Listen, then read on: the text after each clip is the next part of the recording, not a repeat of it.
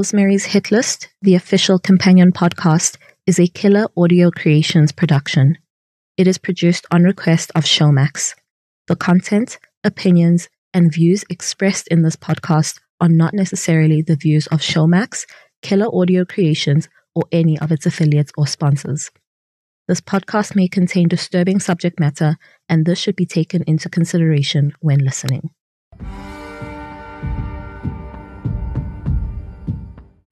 Welcome back to Rosemary's Hit List, the official companion podcast.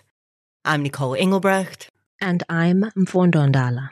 If you haven't listened to episode one or two of the podcast or watched Showmax's original Rosemary's Hit List, I strongly recommend you do that first and come back here. In episode one and two, we discussed two aspects of this case that may have played a role in how Rosemary was able to commit so many crimes and continue on unchecked for so long. In this episode, we're going to discuss the thing that everyone always wants to know about any serial killer or terrible murder case. What on earth was going on in this person's head? So, today we're going to explore the psychology of a person who might commit crimes like those Rosemary did. And I say it that very particular way because it's important to say that from a psychological perspective, we can't diagnose Rosemary Ndlovu with anything because no one we've spoken to has actually assessed her. But we definitely can apply what we've learned about criminology and the psychology of criminals and just human beings in general to what we know about this case. But of course, if we're talking about psychology and mental health, it's not just Rosemary we need to discuss. More importantly, perhaps, there are a huge number of people that were impacted by what happened here. The victims and their families. Every crime has multiple layers of victims primary, secondary, and tertiary. In this case, with so many murders, and Rosemary having such close ties to the victims and their loved ones, the victim layers have become extremely complex. Mfundo and I tried to fathom how these people may have been experiencing their grief around their loved ones' murders in the face of such horrific crimes and the ensuing legal ramifications around them. I have been really fortunate that murder and violent crime in general have not been something I have personally experienced. Losing a family member unexpectedly is difficult in and of itself, but to have that grief compounded by the fact that it was caused by someone within your own family unit, I can only imagine to be overwhelming. I don't think any of us are immune to grief and the famous five stages of grief. One that I find to be the most universal is denial and disbelief. When something as unbelievable as this event happens to your family, it's not a surprise that you would have doubts. I deeply sympathize with what Rosemary's family and victims felt when the truth was revealed to them. Trust was a major element that we discussed in the first episode, and Rosemary truly took advantage of the almost blind trust her family had in her. Her ability to get those around her to listen to her instructions with barely any questioning is an interesting look at the family relationships and perhaps even the emotional power she held in these relationships. Her aunt was not initially suspicious when she sought to take out an insurance policy for Witness Homu, and neither were any of the other people she duped. In this episode, Mfundo and I are joined by someone you'll recognize from the Showmax original Rosemary's Hit List.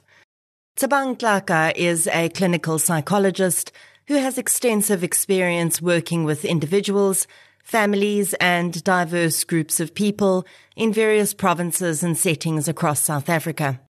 Thabang holds a master's degree in clinical psychology from the University of Pretoria.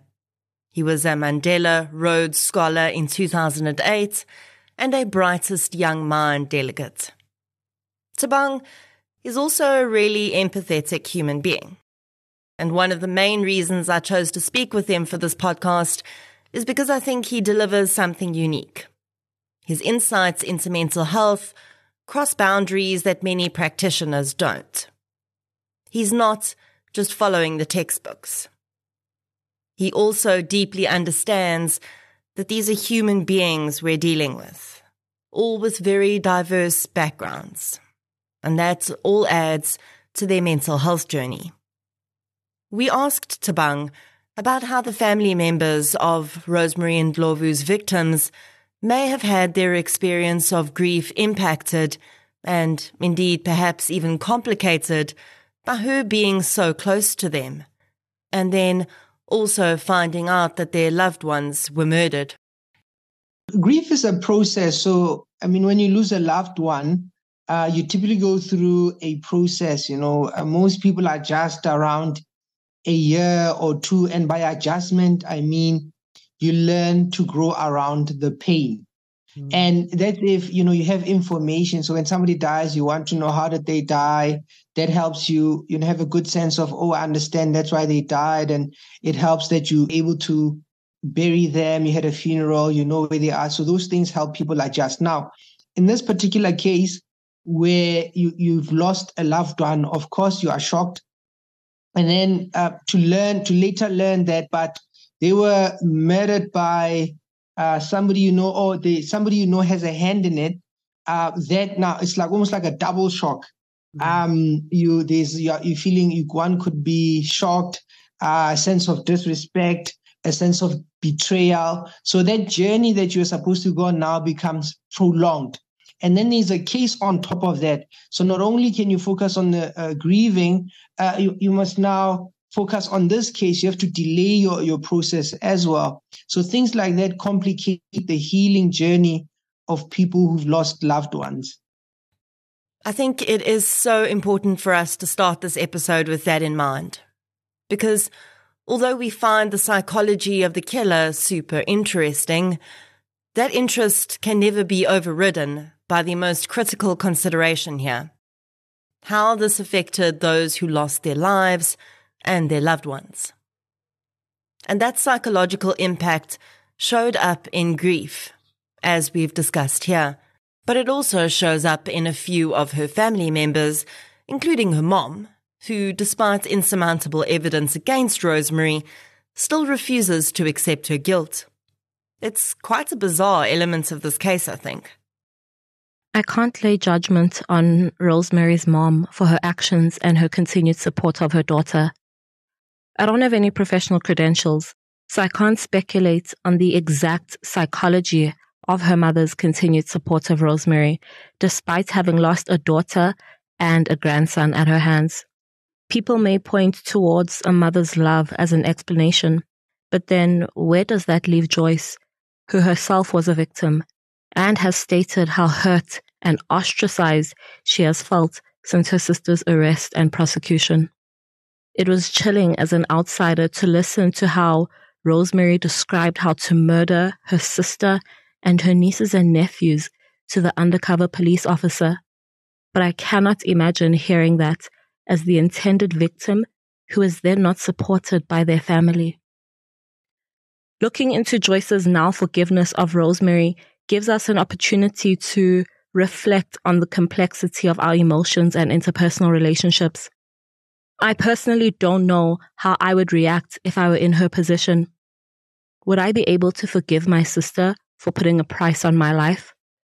Would I believe in my mother's love if she insisted on my guilty sister's innocence? Would I ever be able to trust anyone in my family again? And what about my children? How would I explain to them that they can never see their aunt again? Understandably, this is a level of betrayal that Joyce may be able to forgive, but can never forget. It really goes without saying that Rosemary caused a lot of pain and anguish in her family.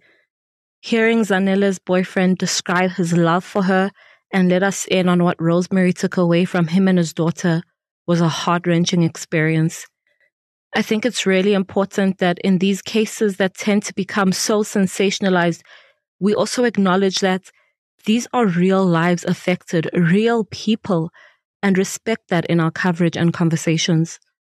Rosemary's family is also victims in this case. They have lost loved ones and they are now dealing with the trauma of her crimes. They deserve our sympathy and understanding. I really could not agree more. It's really a pretty unique case in that aspect. The perpetrator's family would usually be the subjects of shame, ridicule, and blame, almost always unfounded, but nevertheless present from members of the public who seek to find outlets for their anger. While the victim's family would often be held up, supported, and protected. But here we have both in one. The perpetrator's family is also the victim's family, in an extended sense at least. It really is just mind blowing. And as Mfundo says, deserves so much careful handling and respect. Rosemary came from a small village called Silobela in Mpumalanga and still has family living there. Her conviction and sentencing did not only result in a life sentence for her, but possibly a life sentence for her family too. When news of her conviction reached the village, she did not get any support due to how heinous the crimes were. With that in mind, we can assume that the family that still supports her and believes in her innocence may not necessarily be favored by a large part of their community. Many people were angry at Rosemary for abusing her position as a police officer and killing for money. Unfortunately, in these circumstances, it isn't uncommon to find that the perpetrator's family has to socially pay for their crimes by being excluded from neighbors and former friends. They too are stained with the crime of murder, despite having never been directly involved and also being victims themselves. I can only hope that people treat these conditions with the necessary nuance that they do not seek to label the whole family with Rosemary's tainted brush, and that those around them can provide them with the assistance and support they need to make it through such a difficult obstacle. Rosemary Ndlovu did some pretty heinous things. And whenever someone does things like this, things that most of us simply can't fathom, we throw around the term psycho, like a label that just has to fit. But besides being a term that's reminiscent of a 1960s Hitchcock movie involving far too many birds, what does the word actually mean? And when should we be using it? Psycho, of course, is just a shortened version of the word psychopath. And although in normal conversation we sometimes use it to describe a person whose behavior is within the realm of what's commonly called crazy, that's actually very different from what a psychopath actually is. Today, in the mental health realm, it's quite rare for someone to actually be referred to as a psychopath. Rather, the traits of their behavior and personality are ranked on a scale. And you'll hear mental health practitioners refer to individuals by how far up the person is on that scale of psychopathy. This is because the fields of psychology and psychiatry have come to realize something very important and possibly a little frightening. That we all have some of the traits that make up a psychopath. And therefore, an individual has to be assessed based on how many of those traits they have. And I use the word individual and not criminal because data shows that roughly only about 7% of all people with a significant number of psychopathic traits are actually imprisoned or have ever committed a crime in their lives. The vast majority have learned to use those traits to their own and often society's benefit. They are in high power roles, like CEOs, politicians, religious leaders, where some of the traits that make up their psychopathy actually also make them really good at their jobs. Of course, those people's personal lives may be completely different and far less healthy, but they are, for the most part, productive members of society.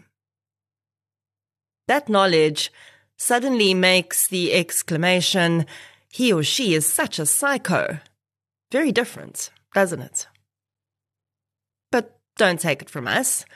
We asked the expert, Thabang Tlaka, what type of traits and or personality disorders might be present in a person who's capable of committing the types of crimes that Rosemary Ndlovu did.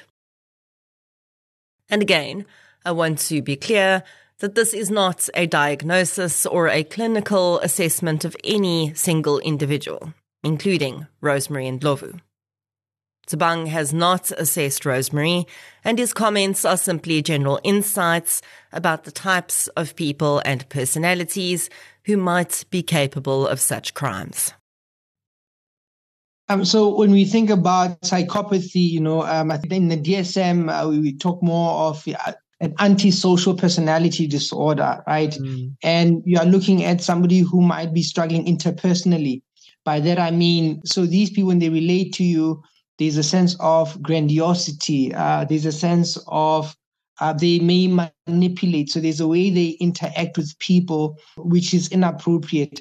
And then you might also think of things like people are struggling with an affective or there's a, there's an issue with how they relate with emotions. So there's an affective part that's problematic, mm. a lack of remorse, a shallow affect, a lack of empathy, which explains why when you know when people are struggling, you are not able to respond to how they feel.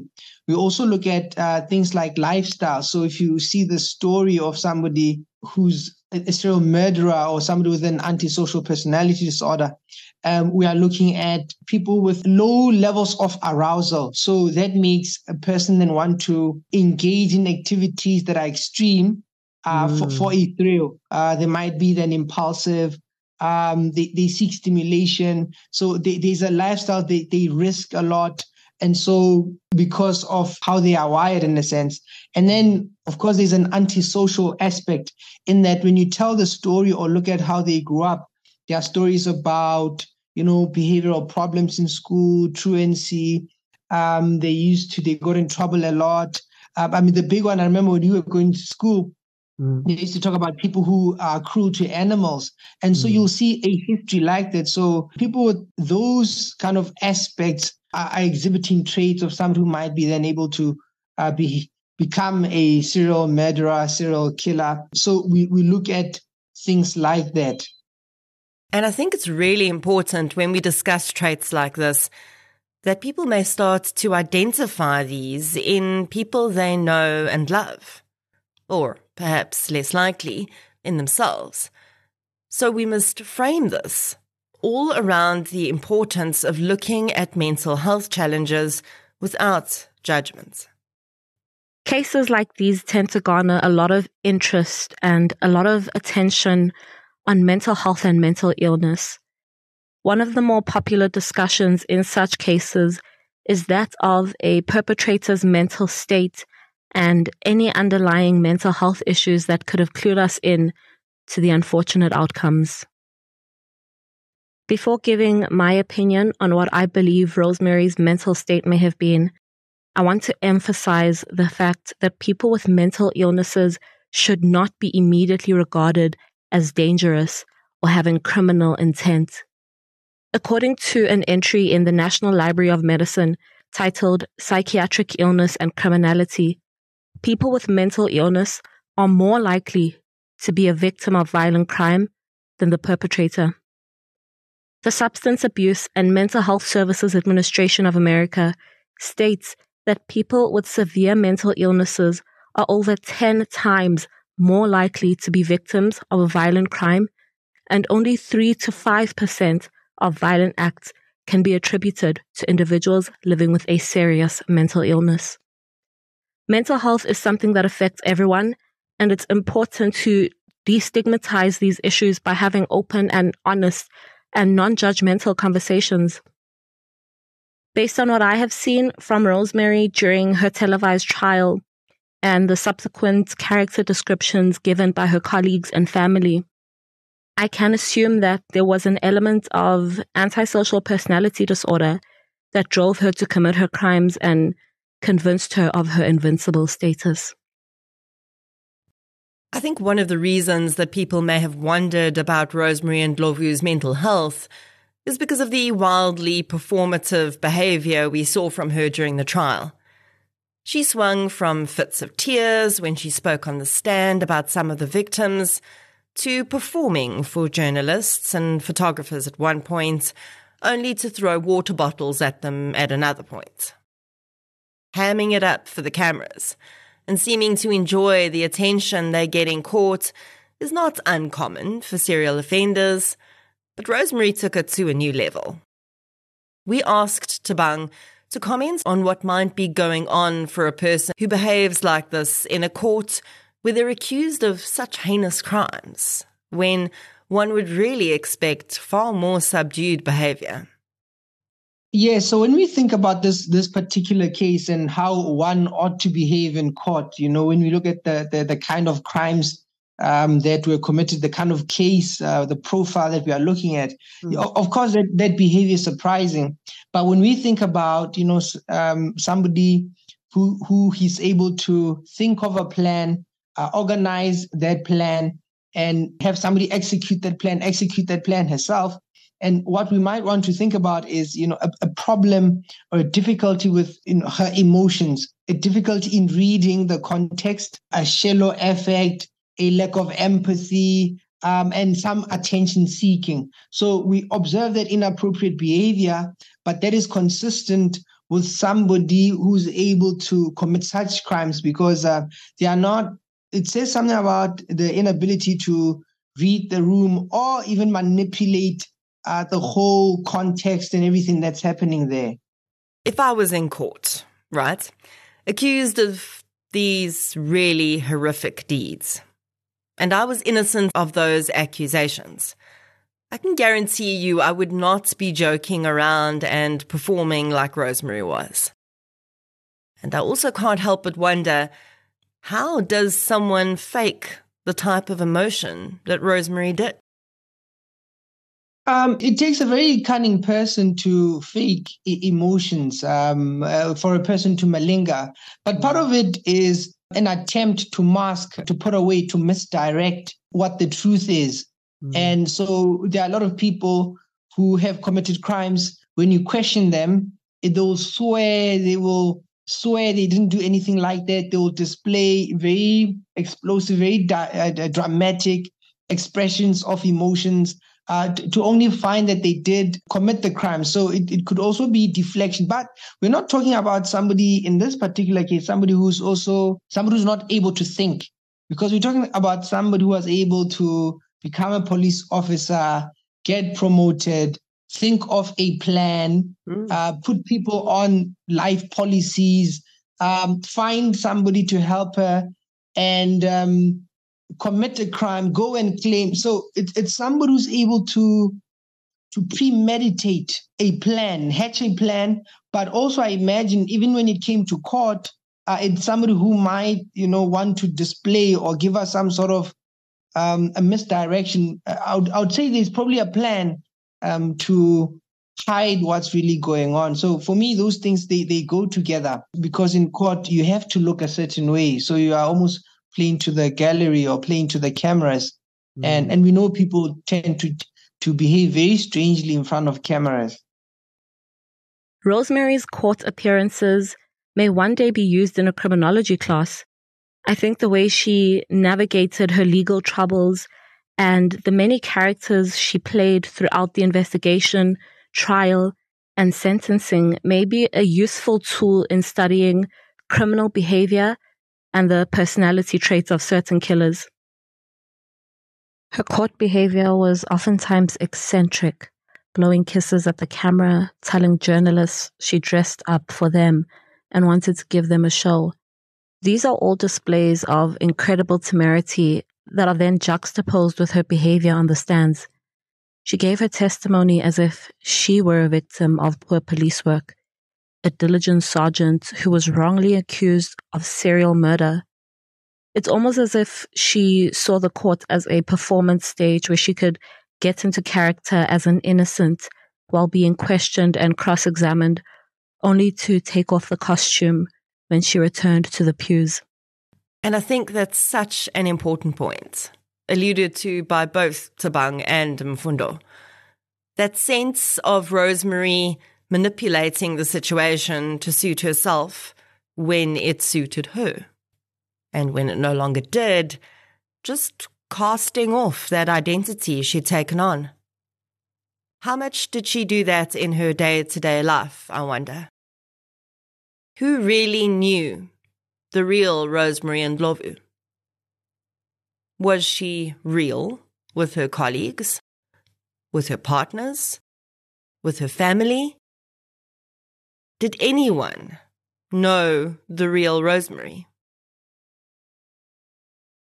Although we might get a glimpse into the mind of someone who might be able to commit the types of crimes Rosemary did, it still doesn't answer the question why. Because there are plenty of people out there who have the skills and capability to carry out a series like this, but they don't. And that gap between the ones who could and the ones who do consists of a myriad of touchpoints including one of the most important motive. In South African law, a prosecutor does not have to prove motive in court to win a criminal case. Motive is an important part of an investigation because it helps to point to the people who might benefit from a crime, but it's not slam dunk evidence because there might be multiple people who would benefit in the same way. So, although we desperately want to know why, we don't often get that answer. Even in Rosemary's case, where it seemed very clear that she was benefiting financially from these crimes, that doesn't seem, at least to me, to have been the main motive. She could have made money in many other criminal ways that didn't involve killing people. I believe there came a point during the commission of these crimes where the money was just a bonus. I think that particular moment came with the attempted murder of her sister Joyce and her children. Rosemary was not expecting an insurance payout for the death of her nieces and nephews. They were collateral damage, an obstacle in the way of her goal that she could easily get rid of. Based on how casually and callously she spoke of their intended murder, one can only assume that the simple fact of their death was her motive. It was something that she derived power and joy from. So we wondered what intrinsic motive could have been present here? Maybe power or control? And how did that fit in with the person we know was convicted of these crimes and the position she held? Yes. So I would say, you know, so when we think of somebody who has an anti um, social personality disorder, psychopathy, right? And uh, in almost all the cases, we are also thinking of somebody, somebody with narcissism, which is a, a problem with self esteem. And um, so, where somebody has a, a lack of empathy, but also some level of grandiosity and some admiration. Therefore, if we think of it that way, we also think of somebody who, who might take pleasure from outwitting others, from manipulating others, from being able to uh, get away with something. So not only could the motive be a financial, but there is also a, a thrill in able in being able to commit something and getting away with it and outsmarting other people because um, that is an important thing. The other thing I think about is uh, when we look at one's childhood because people who commit such crimes, many of them also have adverse childhood mm. um, experiences where they may have been disempowered themselves. Uh, some adult abused them, and you know, then they grow up to be an adult who wants to take back, in a sense, their power or to exert their power because at some point they felt helpless and they might want to make others feel the same way they they felt. And that insight from Thabang got us thinking about something else. He quite rightly says that we often see the elements of a serial offender's childhood playing a role in their crimes. But that was really hard to see with Rosemary. In the last episode of Rosemary's Hit List, we even heard that no one could find any specific incidents of abuse as such in Rosemary's background. But I think we miss something really important here if we don't acknowledge that she grew up in a deeply impoverished background. Knowing that the environment you grow up in heavily influences who you become, it's important to acknowledge the role that poverty may have played in this case. The financial aspect of this case is an indication of what people may be willing to do to get out of poverty. Rosemary, having grown up in poverty, is not an excuse for her crimes, but perhaps it can serve to explain her actions, and it should be used as a tool to assess how this may have affected her psychology. Poverty is a stressful situation, and people living in poverty are more likely to be exposed to trauma as a result. This constant stress and trauma exposure may lead to being desensitized and thus more likely to engage in risky behavior and commit violent crimes.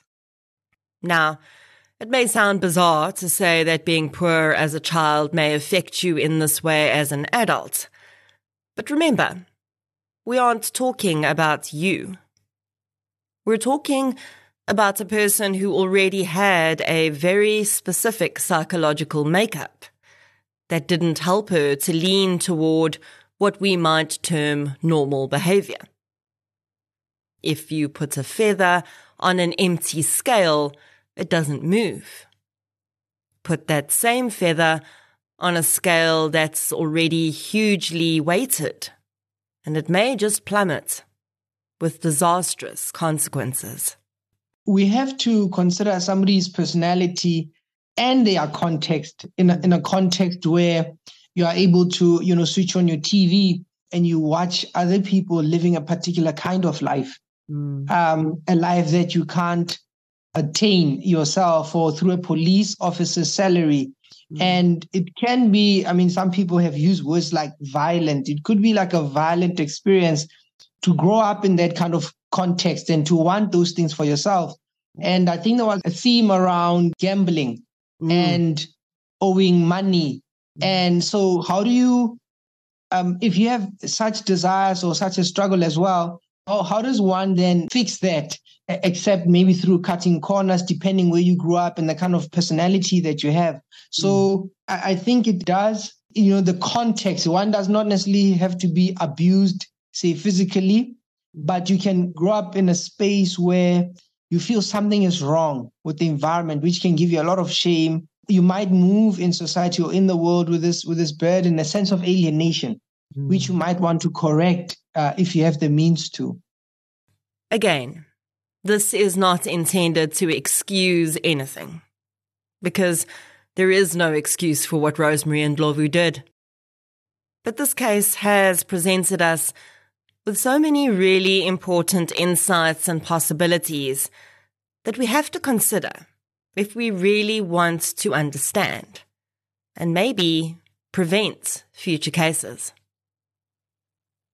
Of course, another element of this case that stands out is the fact that Rosemary Ndlovu is a woman.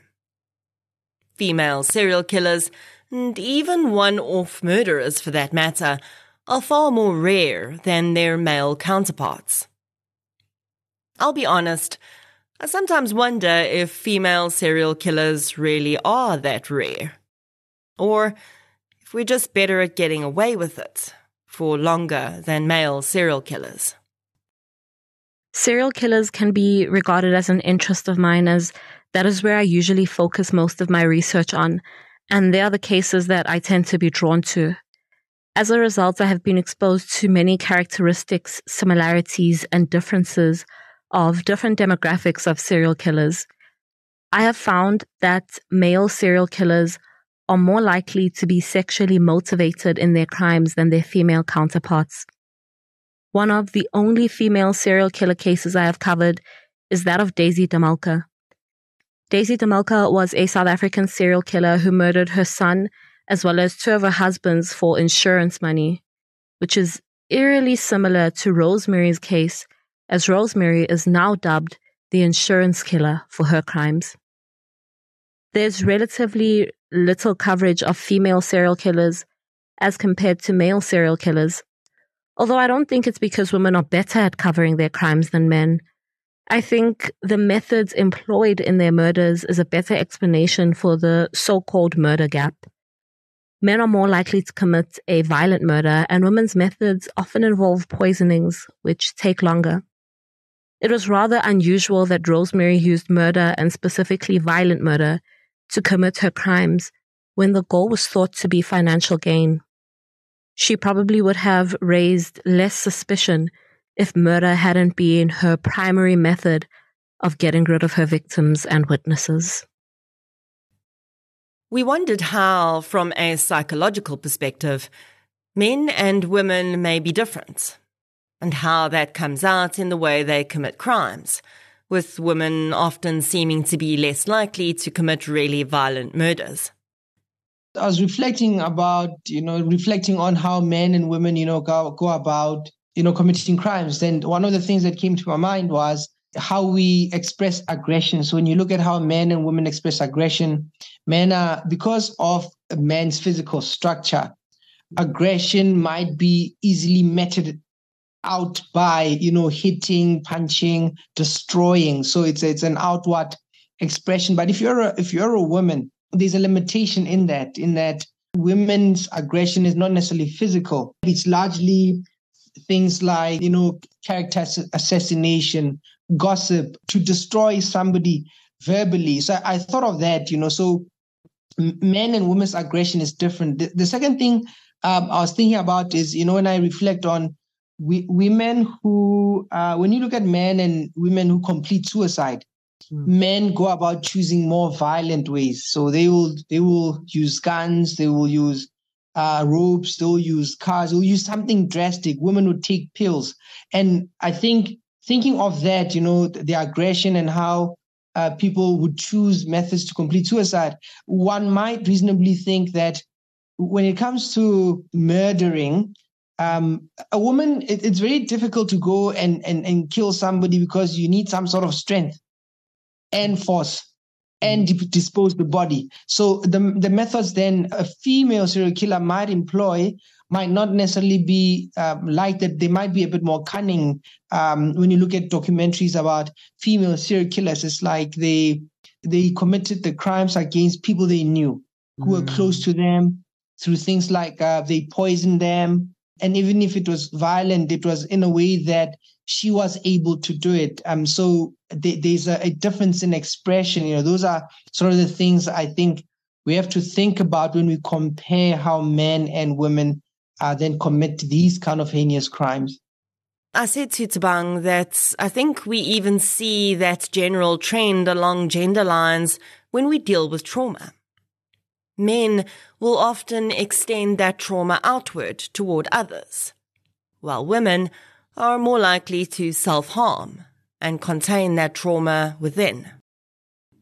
Yes, I think that that's a beautiful link. You know, we, we also see it even when we diagnose children, we'll say the boys have antisocial personality. So the boys are struggling more with behavioral problems and the girls are a little bit more depressed. And so I, I think we men and women then express themselves in different ways in the world. And so if we apply it here, then the the the, the male male serial killers would be then violent outwardly, very dramatic but with, with females, it would be um, sort of coercive, um, manipulative, you know, slow, stealthy kind of approach that people might not see coming.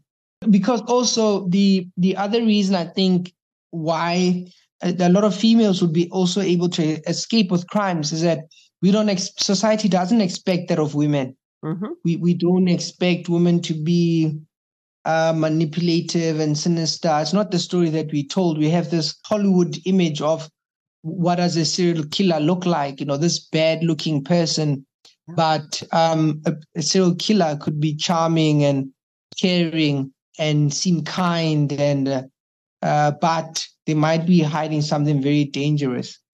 As we started to end off our interview with Thabang, we asked him for any insights he might have on our next topic and the final episode, where we'll explore how cultural elements around this case impacted the crimes and the victims. And since we're talking about psychology and mental health here, we asked Thabang how, in his experience as a mental health practitioner, he's seen culture, lived experiences, and mental health interact in South African communities. The interesting thing when I think about mental health and, you know, culture and the things that I've observed is that one of the things for me that I found interesting is, is how we talk about what we are observing. You know, so if somebody is struggling, mm-hmm. uh, very often people would say, uh, this this person, it's it's a calling that they are struggling with. But if you are trained like the way we are trained, you, you start thinking, but isn't this you know um, a psychotic episode? Is this not bipolar? So there's the way we talk about what we are observing how we diagnose a problem right? And there are those who are culturally i say you know there are those who are experts and they are well informed and they are, they are able to make a distinction. They, they will even tell a person they'll say you know we don't necessarily think this is a spiritual thing. You need you need to go consult the psychiatrist the psychologist you need this is a mental health thing. It's not a spiritual thing. So you get decent, responsible uh, practitioners, cultural practitioners who say things like that. And then, of course, you'll get those who are pretending, those who want money, and they'll look at things like that. They'll, they'll tell a person, okay, so this, what we are observing is that, um, you know, the uh, it's you are being bewitched. Mm. Uh, this is a calling. This is, um, you know, something that you need to lean into as opposed to you need to get help for. So you you get uh, people who who reason that way about what we are saying. So that's one of the things that uh, I've observed. The the other things um, I've observed is when when people are delusional, mm-hmm. and sometimes culturally people also struggle to kind of decipher whether um, these delusions is this like a delusion where somebody needs to be medicated? Or is this somebody with a special gift seeing visions? And so i've seen that people also struggle to kind of explain things like that because there's so much there's so much information so many explanations about it. But i i do know as as far as grief there is an issue when when somebody's murdered right? Because you can't even even when it's a funeral you you are not even allowed to come in the yard wow. that a person who dies in the street someone who dies a very cruel death has to mm. turn by the gate uh, lest they bring in some bad spirits. There's a whole thing about the grieving process that if you get murdered, you are found with missing body parts or you, are badly injured, mm. the, the family now deals with you in a particular way, which uh, in fact affects how they grieve because you are the special person to them. And then in a way, they, at that important time in their life, they have to bury you, but also protect themselves and distance themselves from you because then you, they're not sure what's going on you know? So there's a whole thing that uh, people must do. And when we look how people suffer and how people die um, what people like rosemary and uh, people who've committed such crimes they make it difficult for the family to adjust. And then again with the grief you there's also a cleansing that must happen. And so when somebody has died of course people have to be cleansed. And so so those uh, things um, there's some nuance in there that, that affects people in how they heal uh, how they move on how they adjust from what they have experienced. And this impact goes on for generations it doesn't just stop with the immediate people experiencing the crime or loss at that time. Those ripples spread out almost endlessly. You know, there's a disruption in the family. In that um, if if you're a mom and um, you commit crimes, then um, the family must do something, say with your children or after the funeral, so that the family gets disrupted and they, there's like uh, there's anger and there are family feuds, family separate, and so it, it does go into generations where the family is never the same again because of the actions of of one person, and then there's blaming, and then there's anger, and then there's guilt, and mm. so people struggle with that. So we, we see the crimes, we see the um, the case, which often helps when people do get arrested mm. and they get sent to jail, families do feel that there's a sense of justice. Mm. Otherwise, it becomes this open wound where you, you feel like uh, you are a, you are you are a victim and there was no justice, and people just struggle from that point on. Life is never really the same. I was pleased to hear from Thabang that there does seem to be a move toward incorporating an element of cultural awareness in training mental health practitioners in South Africa. And I think that's vital. Because really, it doesn't matter whether your beliefs are the same as someone else's. That person's beliefs make up part of who they are. They are deeply ingrained into their identity.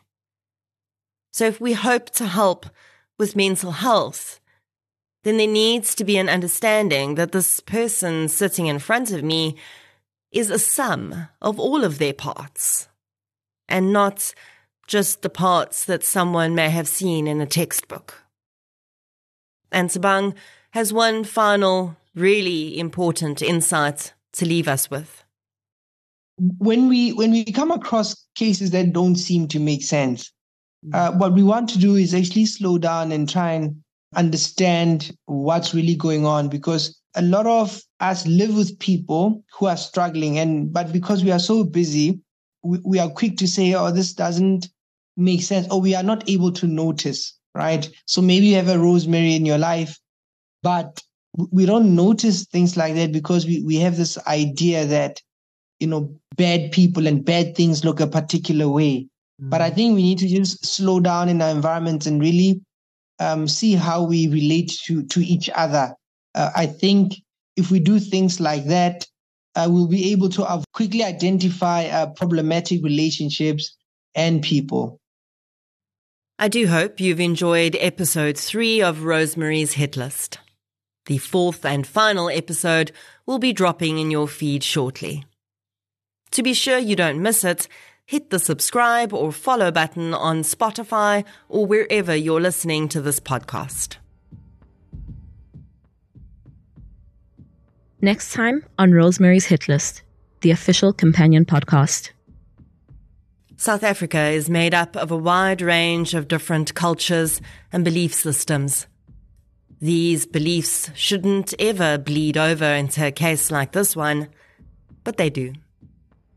Culture is almost a separate character in this case, and one that has deeply impacted victims, the perpetrator, and those telling the story in the aftermath.